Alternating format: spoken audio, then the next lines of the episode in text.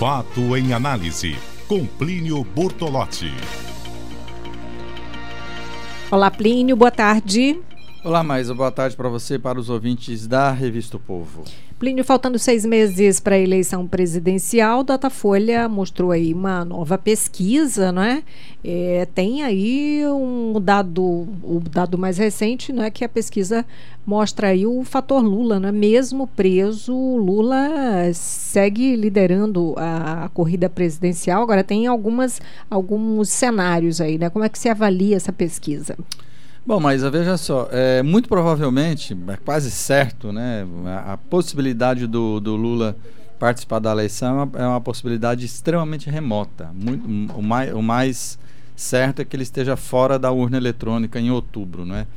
Mas ele vai continuar sendo um personagem importante. Eu escrevi um, um, um um artigo que está no meu blog, eu escrevi que ele vai ser um dos atores principais, se não protagonista dessas próximas eleições, estando ou não na urna, com a maior possibilidade dele não estar.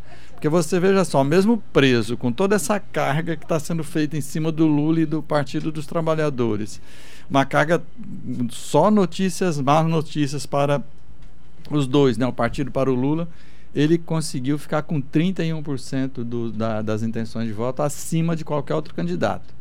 Ele perdeu, é verdade, um pouco, né? Na, eleição, na, em janeiro, o Datafolha dava 37% para ele, ele perdeu 6 pontos percentuais, mas perdeu 6 pontos percentuais em cima de uma carga é, violenta contra ele. Né? Nas, ele ganha nas seis simulações feitas e ele tem 30 ou 31% dos votos, dependendo da simulação que se faz. Né?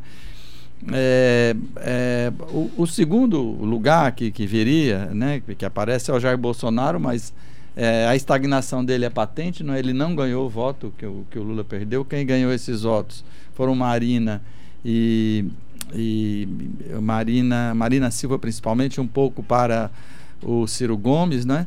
Agora a surpresa que apareceu foi Joaquim Barbosa, que não está fazendo campanha nem nada, e apareceu aí junto com o Bolsonaro, com, com, com com Marina e tal. Né, o, o, o, Joaquim Barbosa é aquela história, né? Aquele pessoal que é de fora de política, não está habituado com a política e acha que pode resolver sem fazer política, o que, o que normalmente acaba dando errado. Tipo, você pode pegar o Dória em São Paulo, pode pegar o, o Trump nos Estados Unidos, porque se a pessoa entra na política, ela tem que fazer política, né? Não, não, não tem como. Não estou fazendo fazer politicagem. Mas o Joaquim Barbosa, a gente já viu, era um cara voluntarioso, acho que pode resolver tudo do, do, do jeito dele, enfim. Mas, de qualquer forma, respeite que sem fazer campanha, ele, ele, ele vem crescendo nas intenções de voto. Agora, uma coisa muito interessante. Agora, quem está pior de todos, quem tá, é o Alckmin, né? Não cresceu nada, está estagnado, né? E está perdendo voto justamente para o Joaquim Barbosa. Então, e, e para o Bolsonaro ele também perde um pouco de voto.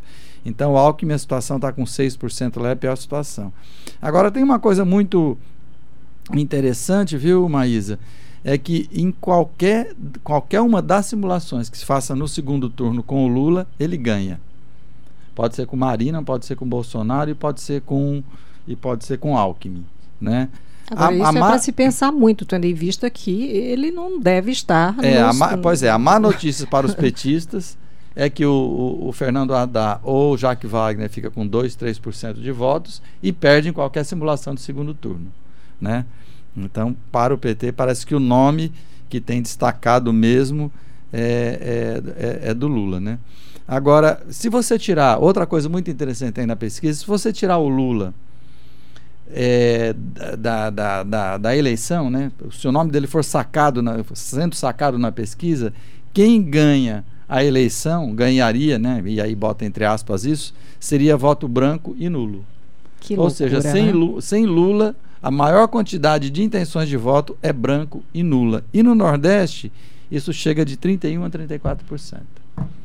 É isso aí tem muito que conversar ainda daqui até essa eleição, não é? Não, mas agora é bem lembrado, porque isso pode mudar, né? Ainda não é. teve campanha, se bem que a campanha esse ano vai ser curta. O Lula tem uma, uma, um poder de transferência de voto muito grande. Deixa eu ver se é que eu anotei aqui no meu artigo. Mas ele tem uma. Ele tem, ele tem uma. uma aqui, ó. É, 30% dos eleitores, dos eleitores ouvidos na, na, na, na pesquisa, dizem que votariam em um candidato apoiado por, por Lula com certeza. E outros 16% talvez votassem. Entre os lulistas, 66% afirma que votaria com certeza o Lula e, e, e 16% talvez. Agora, o número mais expressivo é esse aqui, né? 30% dizem que votam num candidato apoiado por ele.